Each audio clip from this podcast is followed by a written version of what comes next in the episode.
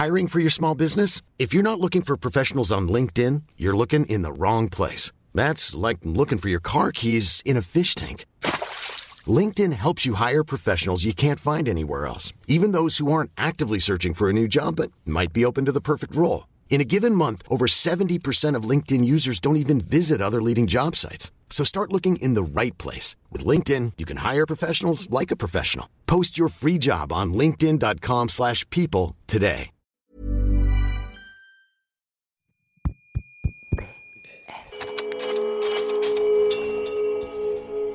Postscriptum. Le podcast qui ouvre un nouveau dialogue.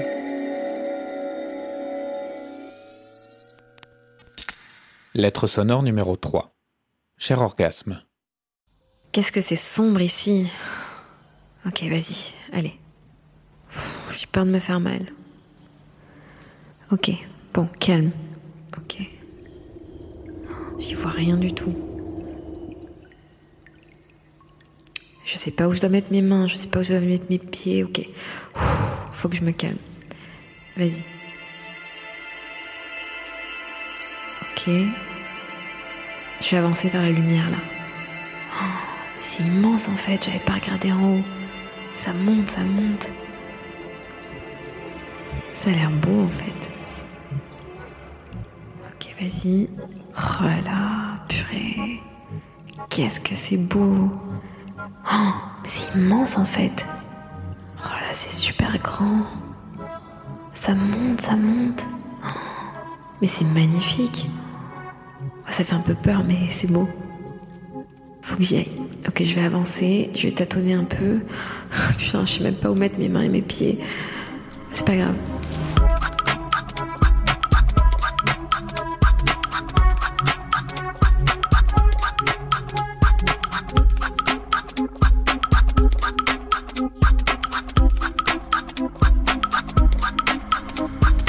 C'est dur d'avoir des souvenirs clairs de découverte de la sexualité parce qu'on sait jamais vraiment quand c'est arrivé. Si je me replonge dans mon enfance, un de mes premiers souvenirs liés à ma sexualité et liés à, à l'exploration de ma sexualité, je le date quand même assez tôt, autour de sept huit ans. T'es en pyjama dans ton canapé, en train de mater des dessins animés, et là, bim, il se passe un truc quand tu te touches, et je dis « Oh putain !» Donc ça, je m'en souviens très bien. Il y a un truc magique qui se passe, quoi. Moi, avec mes mains. Dans la tête, ça tourne fort. Là, en bas, ça tourne fort aussi. Avant, tu faisais pas grand-chose d'autre que pisser. Tu te dis, tiens, c'est étrange qu'il se passe un truc par là, quand même. Comme une sensation inconnue, quelque chose de pas normal, presque, mais qui pourtant est bien, fait du bien. Donc tu le laisses venir.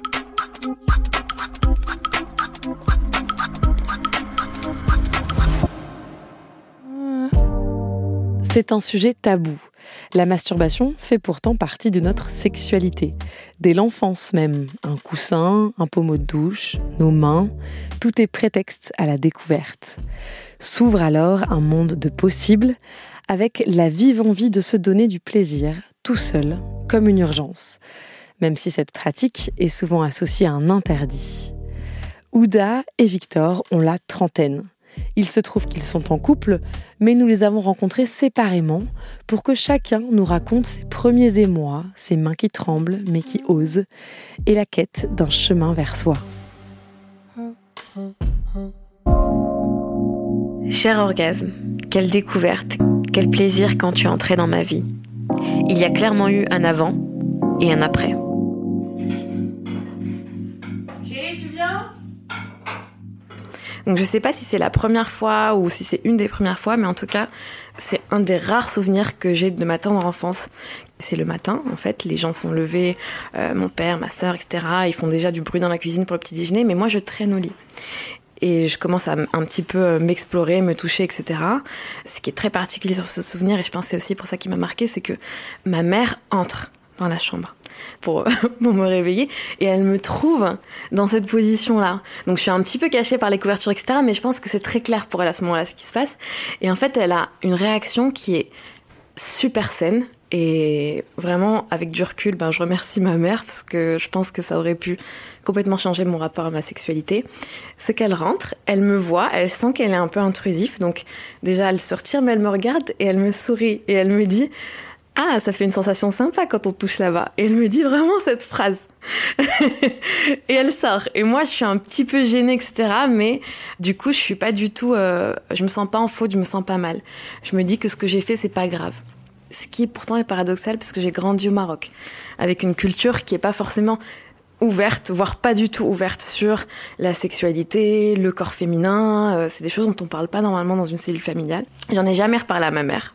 Pourtant, qui est une mère très classique, c'est pas quelqu'un avec qui on a particulièrement parlé de sexualité, c'est une mère un peu plus libre que la moyenne des mères marocaines, ça j'en ai conscience.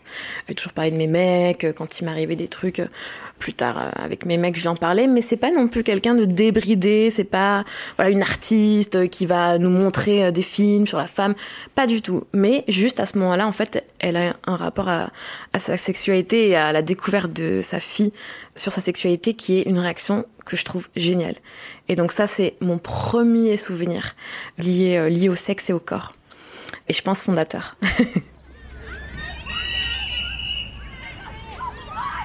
C'est pas encore un âge où il y a de l'érotisme dans ma vie. Pas encore, je suis encore un enfant, quoi. Je joue dans la cour, je passe d'ailleurs plus de temps à jouer dans la cour, bien sûr, euh, au billes, au foot, c'était les, les trucs de, de l'époque, plutôt qu'à découvrir le, le plaisir et, et les femmes. J'ai pas encore d'image, je l'ai pas encore construit vis-à-vis de quelqu'un, par exemple. Pas vis-à-vis d'une femme, pas vis-à-vis d'un homme, c'est juste vis-à-vis de moi. C'est une sorte de euh, plaisir solitaire, mais à cette époque, il est ultra solitaire. Il n'y a même pas les fantasmes qui vont derrière, par exemple.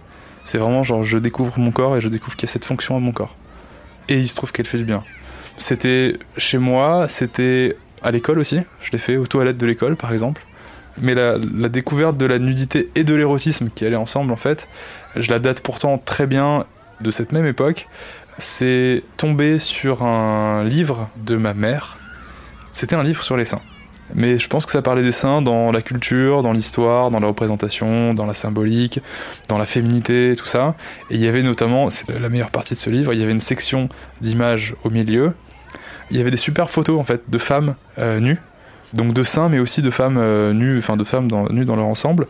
C'était des très belles photos, sensuelles, très féminines. Et c'est la première entrée que j'ai eue avec la nudité érotique, c'était ces images-là. Ces premières images m'ont, m'ont excité au sens érotique.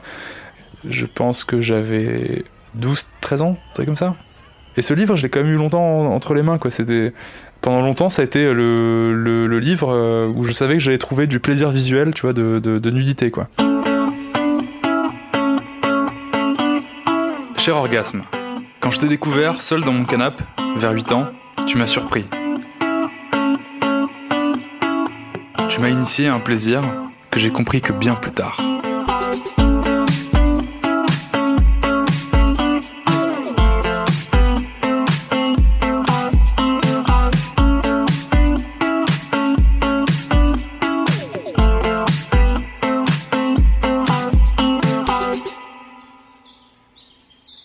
Dans un moment de grâce euh, d'un été de la campagne alsacienne dans des cabanes, c'était l'époque des cabanes, c'est la première fois qu'un copain nous présente à, à toute la bande les premières pages arrachées d'une revue porno ou érotique. Je sais plus ce que c'était cette revue.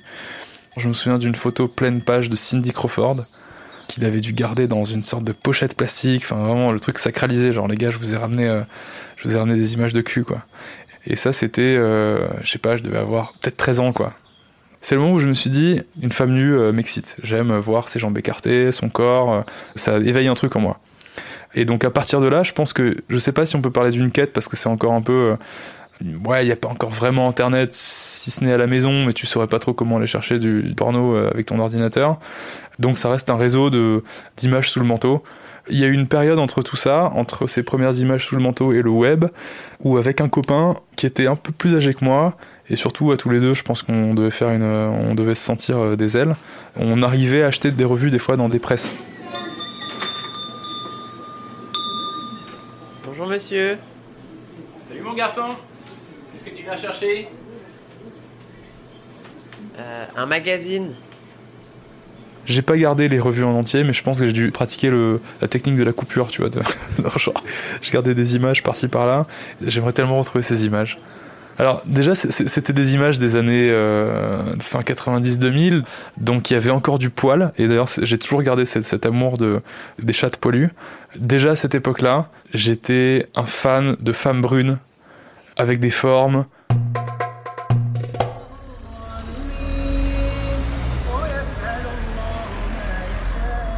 Quelques années après, on est chez mes grands-parents.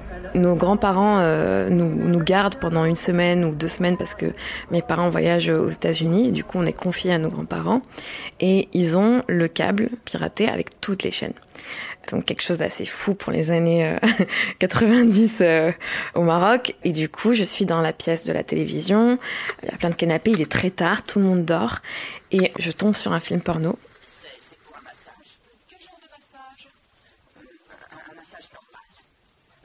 Et là, du coup, j'ai autour de euh, onze douze ans. Je suis beaucoup plus alerte, pour le coup. Je sens que je fais quelque chose de pas très bien. Voilà, je suis sur le canapé euh, dans la pièce, cette grande pièce de la maison euh, parentale. Et mes grands-parents sont en train de dormir. Enfin, c'est, c'est vraiment vide, quoi. Il est minuit passé, euh, on est à une heure interdite. Et donc, euh, je tombe sur cette chaîne et elle est pas cryptée. Et c'est très explicite. C'est du contenu pour des enfants de douze ans qui est très explicite. Et je m'en rappelle très clairement. Il y a à l'écran une scène assez euh, violente de sexe. On voit tout. On voit le pénis, on voit les seins, le vagin de la femme, on voit le, le sperme. Et puis les images sont saccadées. Enfin, c'est vraiment la première fois que en fait, je vois de la pornographie qui est ni suggérée, ni cachée. Mais pour autant, ça m'excite. Et donc j'ai ce souvenir très précis de, d'un mélange d'excitation et de culpabilité un petit peu, mais en même temps je peux pas ne pas me, me masturber, le désir il m'envahit trop fortement et du coup je me souviens de, de moi qui commence un petit peu à me parler avec moi-même, à me demander si je peux faire quelque chose et puis je me lance. Je me lance et je, me, et je commence effectivement à me toucher en regardant ce, cette séquence pornographique. Et là, encore une fois, c'est... ma sexualité est souvent liée à des interruptions familiales. Il y a ma sœur qui rentre, qui a le même âge que moi, parce que c'est une sœur jumelle, et euh, qui me voit et qui est complètement choquée. Qui me dit, mais qu'est-ce que tu fais? Mais t'es complètement folle. Je pense qu'à ce moment-là, elle se dit pas, oh mon Dieu, ma sœur se masturbe, mais elle se dit, oh mon Dieu, ma sœur se masturbe chez nos grands-parents, dans le salon public. Donc il n'y a pas de verrou, il n'y a rien. Et euh, c'est une violation ultime. Et du coup, je me sens envahie d'une honte terrible. Donc, je lui explique, je lui dis, mais non, mais je suis tombée là-dessus par hasard, euh, je savais pas ce que c'était. Euh, je commence à me justifier et puis elle, elle ressort directement. Mais c'est un des premiers rapports un peu conflictuels que j'ai eu à la pornographie et au désir et qui m'a fait me poser beaucoup, beaucoup de questions après par rapport aux sources du désir. Comment est-ce qu'on peut euh, sainement euh, les aborder euh, Est-ce que c'est OK de regarder du porno Est-ce que, voilà, aujourd'hui, j'ai trente ans. J'ai, j'ai, depuis, j'ai, j'ai une relation beaucoup plus apaisée à la pornographie et à mon désir. Euh, je vais sur des plateformes de porno féministes qui sont beaucoup plus intéressantes que ce que je regardais à l'époque. Voilà, mais je rejette pas du tout ce souvenir parce que c'est aussi une expérience fondatrice de ma sexualité. C'est là où j'ai compris que j'avais une sexualité un petit peu plus alerte que les gens de mon entourage, de mon âge, parce que je pense que tout le monde le fait, mais tout le monde le fait de manière assez cachée. Personne ne se laisse submerger par le désir. Et moi, en fait, depuis que je suis petite, j'ai jamais fermé la porte à mon désir, on va dire. J'ai juste été plus prudente, parce que c'est vrai que du coup, j'avais plus envie qu'on me dérange, j'avais plus envie qu'on me juge. Et du coup, je me suis rendu compte que, bah, moi, il y avait une sorte de, de force qui m'appelait, quoi. J'avais envie de me masturber, de... Et du coup, ce rapport à la masturbation, je l'ai eu très tôt. Et aujourd'hui, je pense que c'est un peu ce qui m'a aidé à avoir une sexualité pleinement épanouie. Et je passe presque dix ans ou douze ans de ma vie à avoir ces, ces relations, euh, cette découverte de la sexualité qui est avec moi-même. Je suis sur le ventre, je peux être dans la salle de bain, sur le parquet, ou dans ma chambre, euh, enfermée à double tour, dans mon lit, sur le canapé. Peu importe l'endroit où je le fais, je suis sur le ventre. J'ai trouvé ma position de masturbation. Et en fait, moi, c'était un, un sentiment de pression sur le ventre. Donc mes mains étaient posées sur mon vagin. Et en fait, techniquement, ce qui se passe, c'est qu'il y a un fort contact avec le clitoris. Et je gagne à tous les coups. Je me souviens de ça. Je gagne à tous les coups. J'ai un orgasme, un orgasme assez fort. Je trouve ça fabuleux que mon corps puisse faire ça. Euh, donc je recherche euh, régulièrement à retrouver cette sensation sympa, cette fameuse sensation sympa que ma mère m'a autorisée à avoir.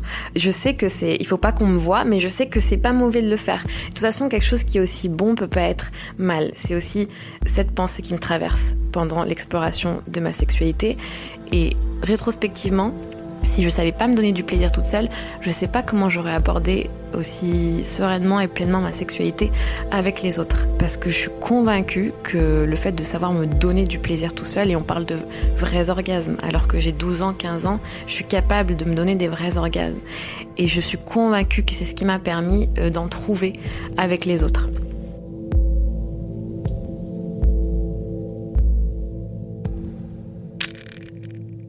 La première fois que je me retrouve dans cette situation euh, euh, nue avec une femme euh, dans un lit, c'est quand même à Mayotte. Euh, j'avais seize ans et en fait j'avais un, un flirt avec une fille de ma classe avec qui on avait une relation. C'était une relation étrange, c'était une relation un peu moitié conflictuelle, moitié euh, passionnelle. Ça s'est fait chez moi. On était limité par le fait qu'elle refusait d'emblée, je, je crois que je le savais, la pénétration parce que d'une tradition musulmane qui le lui euh, interdisait un peu. Elle n'était pas cent pour cent convaincue, mais en tout cas, c'était, elle n'allait pas le faire. Moi, ça ne m'a pas spécialement dérangé, je ne savais pas si, si j'avais déjà envie de ça, j'avais surtout envie de jouer, c'est ce qu'on a fait surtout, où on se touchait, où on découvrait nos corps. Première découverte, quoi. First contact. Et il y a eu du plaisir assez fort, pas de pénétration, on se touchait, plaisir par les doigts, quoi. C'était digital.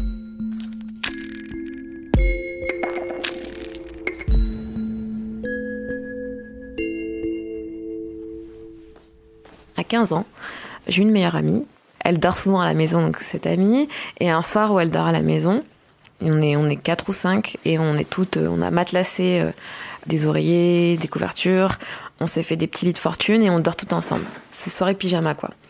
Et en fait, soirée pyjama un peu coquine pour nous, parce que je sais pas trop comment ça arrive, mais ça arrive. Au bout d'un moment, on, a, on arrête de parler, et puis euh, on se touche, et on aime bien ça, et on rigole, et... Et ça va un peu loin, quoi. C'est vraiment... Euh, ma première expérience sexuelle, c'était en fait avec cette meilleure amie, quoi. Il n'y a pas du tout d'attirance euh, physique ou quoi que ce soit, mais je comprends pas d'où ça sort, ni pourquoi à ce moment-là ça se manifeste, parce que je suis aujourd'hui hétérosexuelle. Euh, ce souvenir, je le chéris, parce que ce que je fais d'habitude tout seul, là, j'arrive à le faire à, à deux. Je me rappelle qu'on se guide mutuellement, et on arrive à se donner du plaisir.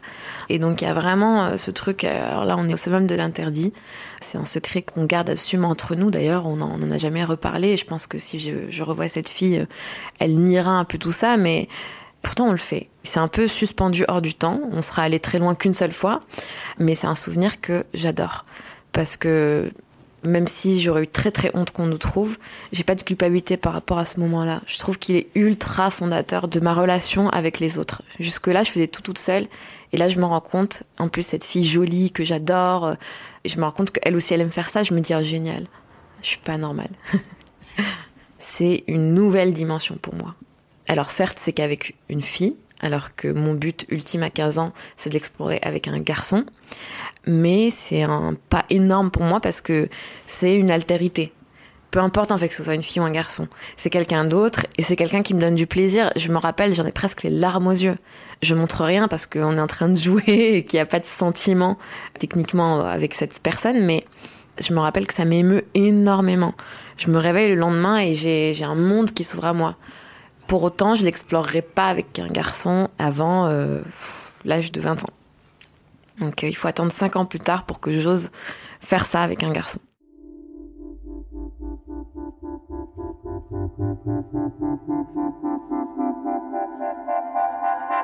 Cher orgasme, je m'attendais pas à ce que tu m'apportes un plaisir si différent à deux. Un plaisir en évolution infinie. Après, je quitte Mayotte, donc je devrais dire j'arrive en métropole. Et j'arrive à Paris, j'arrive un peu comme, euh, comme le personnage qui arriverait trop tard ou qui arriverait en retard. En fait, tout est en train de se passer. Tu te rends compte que t'étais pas là avant et que, mais, mais ouf, mieux vaut tard que jamais, t'arrives. Je me suis retrouvé dans une prépa d'été euh, avant d'entrer en école. Et en fait, ça m'a fait rencontrer plein de gens. Alors certes, on bossait plus ou moins, mais en fait, on picolait plus qu'autre chose euh, le soir à la fin des, des sessions. Ma première fois est sur le point d'arriver, là. C'est une fille que je rencontre dans cette prépa, qui d'ailleurs, un peu comme une annonciatrice d'un long futur glorieux, est marocaine. Et donc avec cette fille, on flirte. Moi, je, je découvre presque en fait comment flirter dans, à cet âge-là, tu vois. Et j'ai donc ma, ma première fois où je fais l'amour jusqu'au bout, si on peut dire, euh, avec une fille, c'est elle. C'est dans cet appart parisien qu'on m'a prêté. Et euh, on s'est chopé au cinéma, et donc ensuite on rentre, et bref, il y, y a tout un... Ça collait avec ce que... Je, je me dis, ok, c'est bon, là je suis en train de vivre, c'est, c'est normal, ce que je vis, c'est enfin ce qui devait m'arriver. Je me souviens que cette toute première fois, c'était pas non plus la folie, parce que j'ai galéré avec la capote, on l'a fait, mais c'était pas une grande réussite, c'est pas, ça a pas duré très longtemps, c'est peut-être même qu'on n'est pas allé jusqu'au bout, je, je sais plus trop comment ça s'est passé. Elle devait voir que c'était ma première fois, et elle, c'était pas sa première fois. C'était pas très grave, mais je me suis quand même dit, ah ouais, j'ai peut-être un peu de retard, tu vois. Pas de drame, hein, en fait. Ça, c'est... Là, il y a eu une deuxième fois juste après, et c'était sublime. Et, euh... Donc ça, ça se passe en... En été, j'ai encore dix-sept ans. On, on se découvre et on, et, et on s'aime, en fait. C'est ça qui est beau dans cette première fois. À l'époque, je me, je me souviens, j'étais pas en train de me dire, ah, trop bien, je, je pénètre et, et, et je tire un coup, quoi, je baise. Non. Ce qui m'intriguait le plus, c'était d'avoir un, un moment charnel avec une fille, c'est-à-dire là, dans un lit, couché, nu, à se caresser toute la nuit et, et à voir jusqu'où ça va. C'était ça, en fait, que j'avais jamais eu.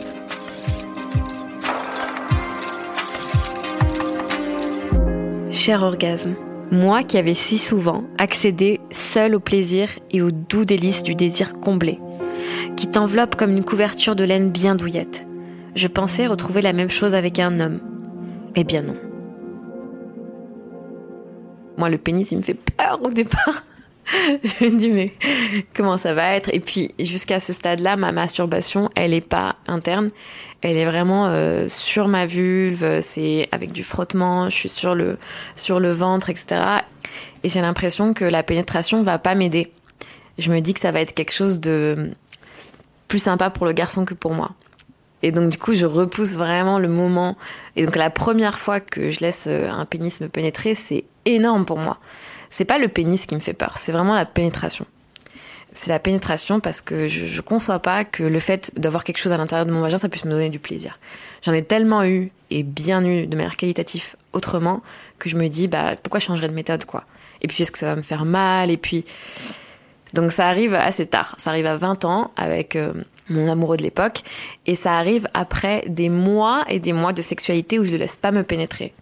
Je laisse juste se frotter à moi et on arrive à avoir des orgasmes, lui comme moi, comme ça.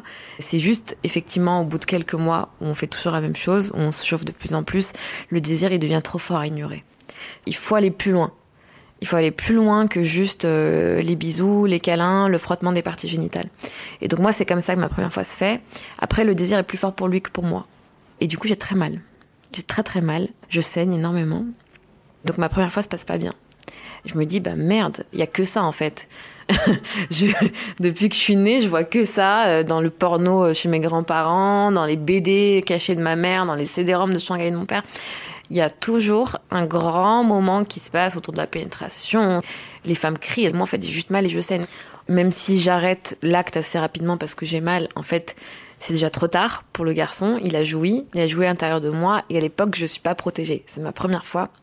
Et donc se passe ce qui est pour moi le plus improbable qui aurait pu m'arriver à ce stade de ma vie, c'est que je tombe enceinte avec mon premier rapport sexuel de pénétration.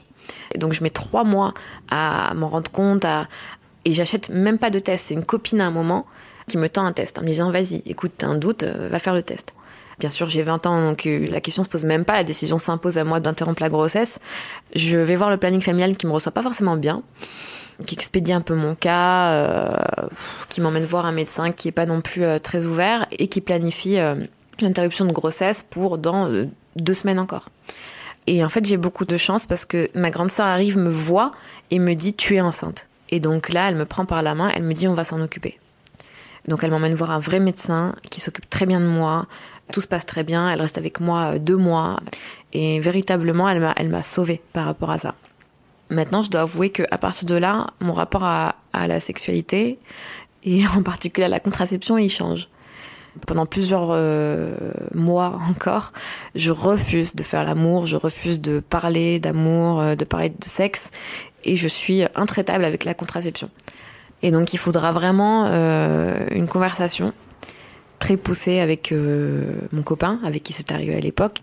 Le fait qu'il avoue sa culpabilité dans le fait de ne pas avoir voulu se protéger, et cetera, ça me rassure parce que moi j'avais l'impression jusque-là que c'était entièrement ma faute parce que c'est moi qui tombe enceinte, c'est pas lui.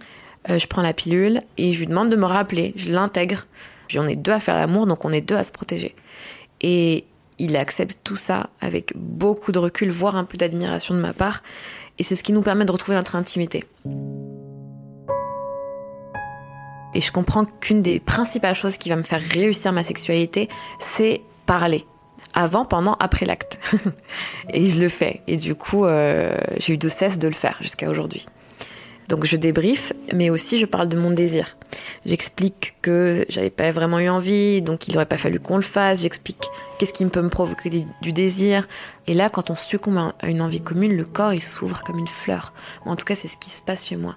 C'est que il s'ouvre comme une fleur, la pénétration, euh, du coup, est tellement plus douce. J'ai l'impression qu'on me pénètre comme dans du beurre, alors que si j'ai pas envie, euh, je peux être une lame de rasoir, quoi. C'est impossible d'être pénétré quand on n'en a pas envie. Et donc ça, c'est, c'est un des points qui est essentiel pour moi aujourd'hui dans ma sexualité. C'est que si j'ai pas envie de faire l'amour, peu importe à quel point l'autre a envie, je le fais pas parce que je sais que ce sera raté. Des fois, on est en plein rapport sexuel et je le guide. Et c'est OK. Si j'ai un message à faire passer aux filles aujourd'hui, c'est que c'est OK de, de guider son partenaire qui ne peut pas deviner non plus pour nous où est-ce que ça se passe. En tout cas, il faut se rendre ce service-là. C'est beaucoup trop bon.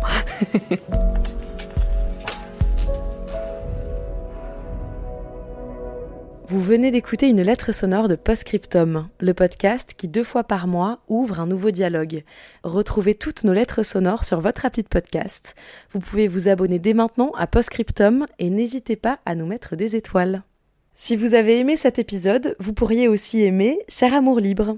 Houda et Victor témoignent dans les deux. Vous pouvez aussi retrouver Postscriptum sur les réseaux sociaux, Facebook, Instagram, Twitter. Vous pourrez y découvrir nos coulisses et des extraits en avant-première. When you make decisions for your company, you look for the no-brainers. And if you have a lot of mailing to do, Stamps dot com is the ultimate no-brainer. It streamlines your processes to make your business more efficient, which makes you less busy.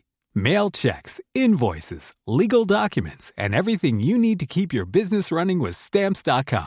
Seamlessly connect with every major marketplace and shopping cart. Schedule package pickups and see your cheapest and fastest shipping options from different carriers. With rates up to eighty-nine percent off U S P S and U P S rates. And with the Stamps dot com mobile app, you can take care of mailing and shipping wherever you are. Make the same no-brainer decision as over one million other businesses with Stamps dot com. Sign up with code PROGRAM for a four-week trial, plus free postage and a free digital scale. No long-term commitments or contracts. That's Stamps dot com. Code PROGRAM.